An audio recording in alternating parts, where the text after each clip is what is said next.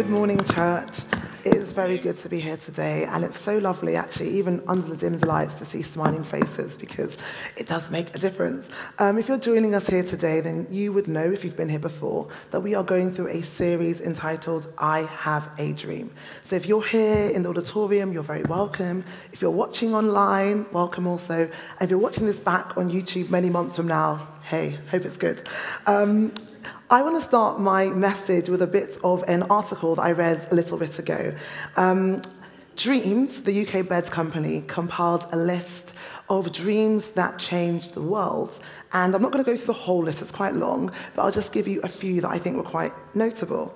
Um, one was this painting which is a famous painting by Salvador Dali. Um, it's called The Persistence of Memory. And Dali said that the painting, or the idea for the concept of this painting, came to him a, as a dream at night. And he said that it was a hand painted photograph, which I think is quite beautiful. It might not be to your taste, but you know, quite nice. The second dream that changed the world is this.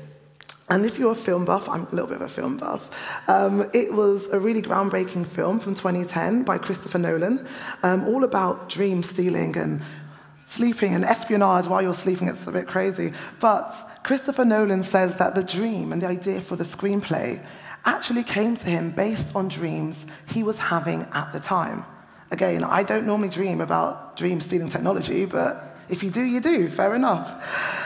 The last dream, and I think we can all admit, is a dream that we all have heard about, have read about, maybe we've listened to it as well, is a speech given by Dr. Martin Luther King so many years ago um, at the Washington Monument, where he spoke about a dream that he had of harmony in America and also around the world. I put a quote up there, which is one of my favorite quotes. Andy referred to it a few weeks ago, which says, I have a dream that one day every valley shall be exalted Every hill and mountain shall be made low, the rough places will be made plain, and the crooked places will be made straight, and the glory of the Lord shall be revealed, and all flesh shall see it together. Amen. I think that's a dream we can all get behind. Now, you don't have to be Salvador Dali or Christopher Nolan or even Dr. Martin Luther King Jr., but I do believe that God is giving us all dreams that can and will change lives. Now, before we begin, I want to give you my title, which is Dreams That Change Lives, because we're continuing a journey through Genesis and we're following the story of Joseph. If you've ever read the book of Genesis, you'll know there's a lot of interesting things that happen. Um, God creates the world, which is amazing. Um, Adam and Eve are created, the fall of man happens, there's Noah building his ark, and of course, Abraham, Isaac, and Jacob. And somewhere along the journey, we meet Joseph. If you've not joined us from any one of the series messages that we've had, a quick summary into Joseph's life. He was one of 12 sons. Um, he was hated by his brothers and loved by his father. His brothers beat him up one day and basically sold him into slavery. He ends up in Egypt, ends up serving a really high and um, regarded man in Egypt. Unfortunately for him, he's a handsome lad, so, you know, his master's wife kind of puts the moves on him. Not very cool, but, you know. He says no, and he ends up in prison. And there in prison, he finds himself interpreting dreams because one thing about Joseph was he was a real dreamer. And he actually got into trouble as a child for sharing his dreams really quickly. And a bit too early, I think, with his siblings and his parent, Jacob. So in prison, he interpreted two very important dreams. One was the dream of a baker, and the second was a dream of a butler. Now, the dream of the baker ended with him being executed, sadly, but the dream of the butler ended with the butler being restored to his former high position. And Joseph made one request of the butler, and it was this Please, please, please don't forget me.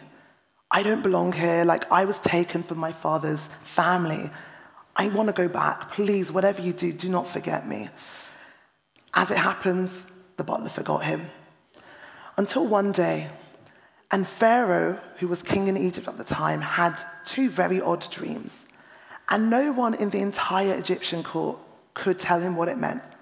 And they tried, they really did try. And the butler just had one of those, hold on, it's coming to me. I think I know a guy. And he named Joseph. And Joseph was marched from the prison into the palace to try to interpret the dream of Pharaoh. You can imagine the pressure's a little bit on. Thankfully, he gave the correct interpretation for the dream. And where we arrive in Genesis 41, which I'm about to read, is what happens after Joseph gives the correct interpretation. So we're going to be reading Genesis 41 from verse 41 to 57. But before I read, I've set the scene. I just want to pray for us. Heavenly Father, we thank you for your word. Every day we get to open your word is a real blessing. As we read, would you speak to us about what you want us to understand? Holy Spirit, you are the greatest teacher we know. Would you teach us about Jesus today? Would you show us the message behind this passage? Holy Spirit, less of me and more of you. Do what you want to do and help us see Christ in Jesus' name. And I start from verse 41. So Pharaoh said to Joseph, I hereby put you in charge of the whole land of Egypt. And Pharaoh took his signet ring from his finger and put it on Joseph's finger. He dressed him in robes of fine linen and put a gold chain around his neck. He had him ride in a chariot as his second in command, and people shouted before him, Make way! Thus he put him in charge of the whole land of Egypt. Then Pharaoh said to Joseph, I am Pharaoh, but without your word, no one will lift hand or foot in all Egypt. Pharaoh gave Joseph the name Zaphenath Paneah and gave him Asenath, daughter of Potipherah, priest of On, to be his wife. And Joseph went throughout the land of Egypt. Joseph was 30 years old when he entered the service of Pharaoh, king of Egypt. And Joseph went out from Pharaoh's presence and traveled throughout Egypt. During the seven years of abundance, the land produced plentifully. Joseph collected all the food produced in those seven years of abundance in Egypt and stored it in the cities. In each city, he put the food grown in the fields surrounding it. Joseph stored up huge quantities of grain, like the sand of the sea. It was so much that he stopped keeping records because it was beyond measure. Before the years of famine came, two sons were born to Joseph by Asenath, daughter of Potipherah, priest of On. Joseph named his firstborn Manasseh and said, It is because God has made me forget all my trouble and all my father's household. The second son he named Ephraim and said, It is because God has made me fruitful in the land of my suffering. The seven years of abundance in Egypt came to an end, and the seven years of famine began, just as Joseph had said. There was famine in all the other lands, but in the whole land of Egypt there was food. When all Egypt began to feel the famine, the people cried to Pharaoh for food. Then Pharaoh told all the Egyptians, Go to Joseph and do what he tells you to do. When the famine had spread over the whole country, Joseph opened all the storehouses and sold grain to the Egyptians, for the famine was severe throughout Egypt. And all the world came to Egypt to buy grain from Joseph, because the famine was severe everywhere. Amen. Again, if you're looking for a title, it is namely this Dreams That Change Lives. I believe that the story of Joseph is actually a literary masterpiece. I mean, you could watch it in a film, it'd be fantastic. And when I think about it, I think about somebody who goes on what we call, you know, the hero's journey. And I put a visual on the screen just so you can see what it looks like. Joseph, who goes from slave to Egyptian ruler in a matter of years. And when you look at that visual, you can probably place various parts of Joseph's life on this wheel, on this chart. He's called to an adventure somewhere in the fields. He crosses thresholds and actually faces failure, the rejection from his brothers for being a dreamer and his father's favorite. He grows in a new skill. His dreaming was a skill. His dreams were also very highly prophetic. And one day his brothers would truly bow down to him, but only after he'd been humbled. Now, Joseph's humbling came in the next stage. His death was literally faked, but his rebirth occurred at some point, maybe in the pit, maybe in the cistern, maybe on the way, the dusty road to Egypt. But he also has a revelation, and I believe the revelation may have happened when he was being tempted by Potiphar's wife. And the revelation, I believe, was this that nothing and no one comes before God. God has to be first. Nothing is worth more than Jehovah. And that's where I believe Joseph has a change. Joseph seems to have matured. Life isn't all about him, but it's about God getting the glory in any which way possible. Amen? And his atonement also occurs, I believe, in the prison walls. Joseph correctly interprets two dreams, and they're only realized many, many years later.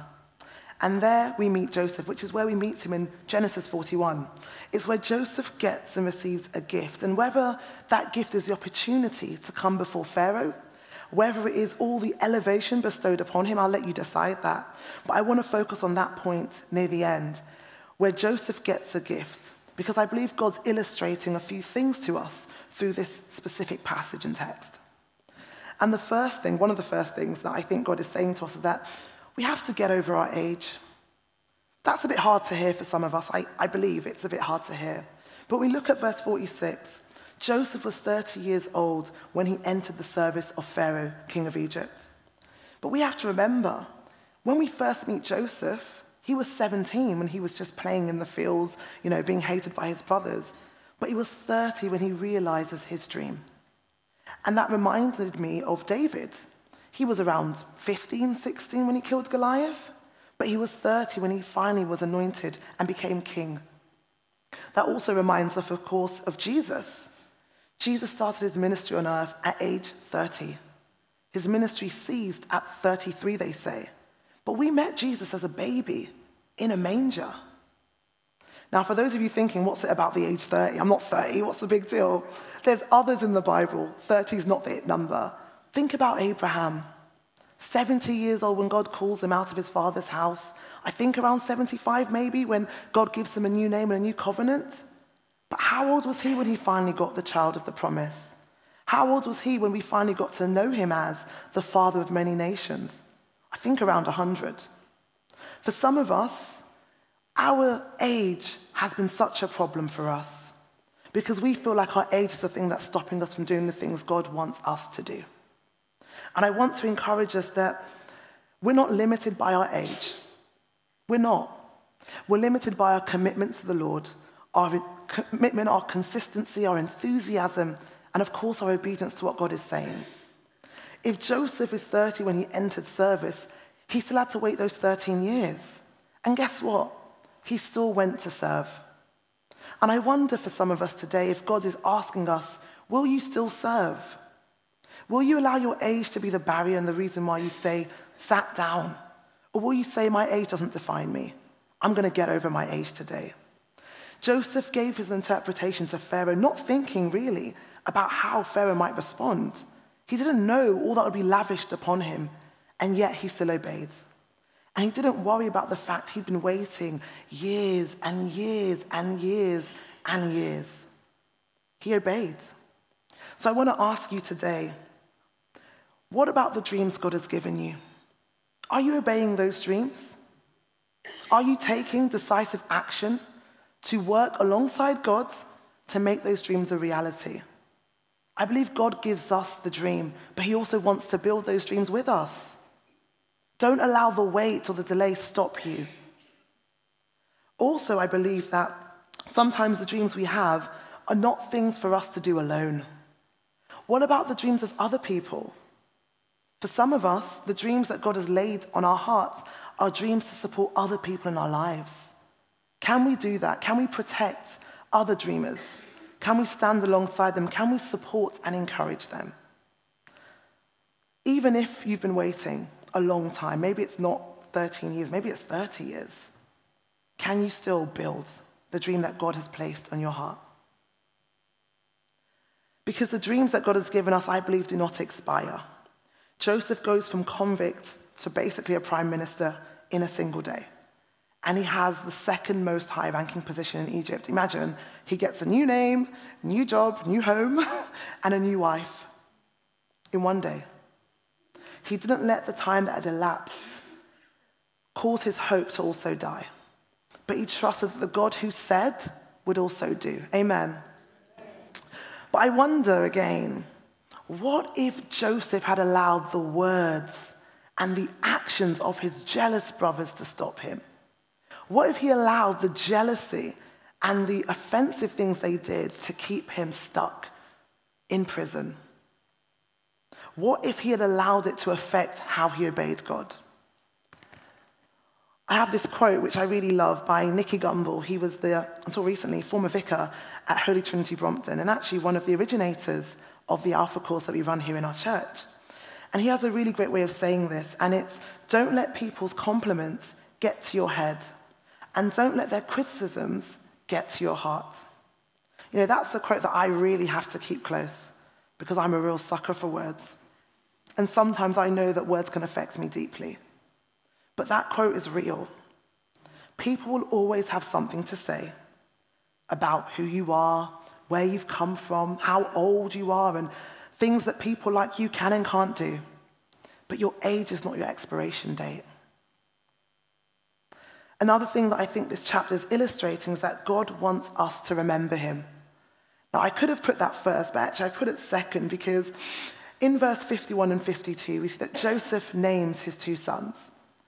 And he names them, illustrating that he knew exactly who had gotten him to this point. God had truly caused him to heal from the pain, the abuse, the bullying of his brothers and of his past. And God had replaced that suffering with prosperity. He still had, before we forget, this really traumatic experience and memory of all that he'd been through. But you know what? He didn't name his children kidnapping and slavery. And I believe that some of us need to remember God in what we're going through, in the waiting, in the working out the dream. We need to remember the God who called us and remember God more in this season of trying to dream dreams that change lives. So, whether you're in the camp of healing from a past pain or whether you're on the cusp of enjoying great prosperity, I want to encourage you wherever you stand to remember God. And maybe you're thinking, oh, Stephanie, that sounds good. that sounds nice, but I'm busy. I've got a lot on my plate. How do I remember God more than I already do? What can I actually do? I don't know where to start. I put a screenshot of a few suggestions in my slide. So I have quite a lot of apps on my phone, and there's a folder titled Christianity. And maybe you're using some of these apps already, but a lot of them are available, all of them are available on the Apple App Store or Google the Google Play one. I don't know what it's called, I'm an iPhone girl.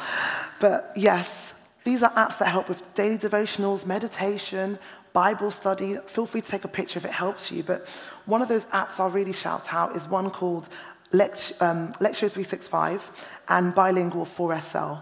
And Bilingual 4SL is an app that helps me remember God when it comes to sharing my faith. It has a translation for the gospel message in every single language you can imagine. So if you struggle to remember God daily, weekly, try an app. Try get into a good habit of putting God first in the morning before you go to bed and see how that works. Because I think it's a really simple way to remember God, not just for our dreams, but also for our entire lives. The next thing that I want us to take from this passage in Genesis 41 is that God dreams trump good dreams. And that's in the final two verses, 56 and 57. Did anyone read the part where God allowed Joseph to sell to everyone in the world. That kind of blew my mind a little bit. And I thought it's not just a good dream, it has a lot of God in it. Joseph feeds hundreds, thousands, maybe millions, we'll never know. So, all the dreamers, I wanted to ask a question. The dream that God has given you, the thing that He's placed on your heart, who gets to benefit? Joseph had a dream at a young age. But the benefit wasn't for Joseph, it was for many, many nations around the world. I would submit that if the dream only benefits the dreamer, it might be too small. Maybe God wants to give you more. And there's a phrase and a quote that I'll, I guess I'll quote myself God dreams serve more than the dreamer. God, God dreams have to serve more than you. Good dreams can serve you, that's fine. But God dreams have to serve many people. And every time we see God dreams in the Bible, I believe we see many lives being saved. We know of Noah. We know of Esther. Who can we name? We can name so many people in the Bible whose dreams have saved more than themselves. And I think every time we dream, we have to think about the benefit of those dreams, why God has given us the stewardship of those dreams. It can't just be about us. Amen. Now, if you haven't already, I want to encourage you to continue dreaming And if you haven't already, I want to encourage you to join us on Monday, the 12th of February for Dare to Dream. Now, it's going to be a night where we're going to explore all the dreams that God has given us. So, if you can, please sign up. There's a QR code behind me. You can sign up online or right now. Um, and just plan to be there. We want to dream together we want to encourage each other to take those actionable steps. Whatever God is calling you to, let's do it together. Um, but before we get to Monday, the 12th of February, there's a few steps I believe we can do this morning and actually today. And the first is this pursue the dream. I want to really challenge you to be bold, to be unashamed, to be colorful. Pursue the dream that God has laid on your heart. You owe no one any apologies. And actually, whatever you do with your dream, don't quit on it. Just keep working it. Let God keep leading you to do that dream. There's a Nike slogan just do it. Just do it. Get the dream done. Some writers note about Joseph that, you know, in his early life, he had his dreams, interpretations, rejected. But in his later life, he had the dream interpretations accepted. What if he had stopped at the rejection? What if he had chucked it in and thought, oh, I'm not cut out for this dream life? He'd never had made it to the palace. Some of us have to just pursue the dream, form the habit of keep going. And if you're struggling to go forward, get someone to help you. Be accountable to somebody because the dreams are so big, we don't need to quit right now. We know that dreams that change lives are pursued when you're in the pit, when you're in the prison, prison, sorry, and until you get to the palace, whatever the palace looks like. Please pursue your dream. Another thing that I want us to take away is that the dream is not all about you. Sorry to break that bubble. It's not. The message that really hit home with me when I read Joseph's message is that Joseph is not the hero of this story. God is the hero. Joseph was given the task, the really weighty task, of handling a dream and interpreting a dream, but he's not the hero. In the same way that we are not the heroes of our own stories. It's always about God. And I think it has to be. It has to have a higher purpose, it has to have a greater benefit. Because they're good dreams, like I said, and there are God dreams. But actually, the benefit of God dreams is that many people get to enjoy what God is doing in your life. There's a quote that I was thinking about in this book. If you haven't got it, please do, by Rick Warren, Created to Dream. Um, and Rick says this, Pastor Rick, sorry, we're not that familiar. Always leave room for God to exceed your expectations. The dreams that God has for you are bigger than you can even imagine. If the dream's only for you, only about you, it's too small. I want us to dream in a bigger way, and I want to encourage you to think about what God is saying to your dreams, to you, to your dreaming. It can't be about me, Stephanie. It has to be about more people. Let's look for that today. And again, another thing I would like us to take away is that we need to put God, His purpose, and His will at the very center of our dreams and our dreaming. The story of Joseph, again, isn't about how good Joseph was, it's about how faithful God is. And God stays faithful. The Bible says He's the same yesterday, today, and forever. That even when we are faithless, He remains faithful because He cannot will not, and never does deny himself. So the consistent descriptor of Joseph is God was with him. And it's interesting that because even when we meet him, God was with him. And it's something I believe that it's no surprise he was favored. His life was paginated by people noticing that God was with him. How does somebody go from being a slave to being the head of the servants in a household? How does someone go from being a prisoner to being, if it was a title, head boy in prison? God was consistently with him. And he was blessed as a result. And I want to encourage us to say that God was with Joseph then, and God is with us now. The main point of Joseph's story for me is that dreams that change lives are dreams that have God at the center, because God is with us. And perhaps something that keeps coming back, and even now as I'm speaking, it's coming back again. That the greatest dream that was ever revealed was God's dream and God's plan to save humanity. That's the best dream I know. Nothing tops that. I put John 3:16 on the screen, but I could have easily put Romans 3:23 or Romans 5:8. But John 3:16, we know that verse. We know we love that verse. For God so loved the world that he gave his one and only son, that whoever believes in him shall not perish but have eternal life. God is always about the business of leading us to salvation. That's the best plan, the best dream we've ever heard of, because God's at the center of that. And when we read about Joseph, I believe that we're meant to see Jesus.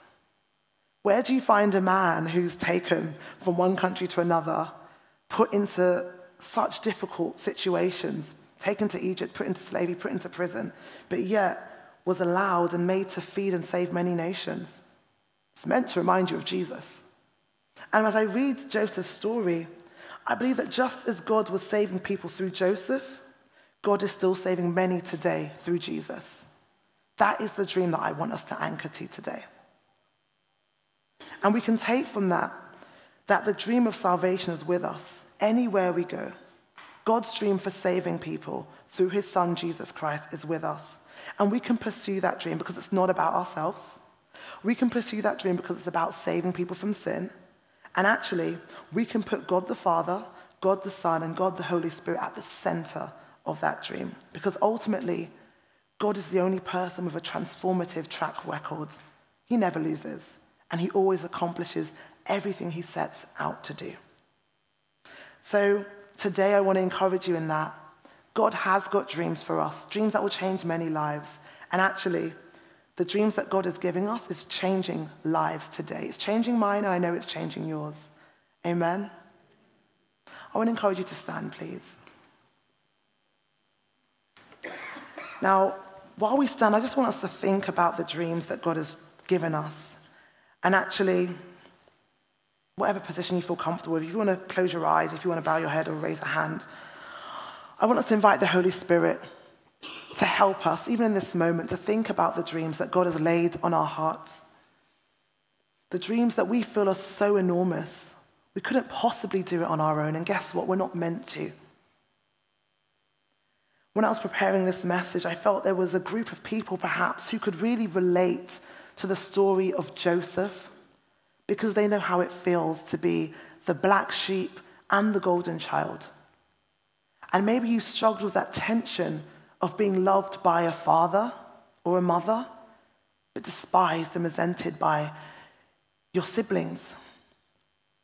And there are some people, I believe, also who may wrestle with the other side of that, where you've lived in the shadows of a golden child. And you've never had the benefit of attention, love, acceptance, affirmation. But there is a God here today who loves and affirms you. I feel the Lord reminding us, and actually I, I put this in my preaching, that we should stop looking at our circumstances and start looking at the goodness of our God.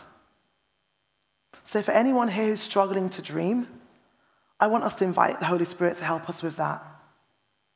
I felt when I was preparing, there was a lot of people actually who are struggling to wait because time keeps getting longer and longer. And actually, if you're honest with yourself, you hate waiting. I just wanted to encourage you to trust God with the wait. The wait is glorious and it is for your good, is what I feel I want to encourage you with. And lastly, I wanted to speak to anyone who is highly gifted. I believe there are a lot of people who are very, very gifted. And the issue that you find as a highly gifted person is you're often met with criticisms and people not understanding, misunderstanding you. And I wanted to remind you that you are understood in Christ. You don't need to perform. You don't need to hide your light under that bushel. I want us to be encouraged today.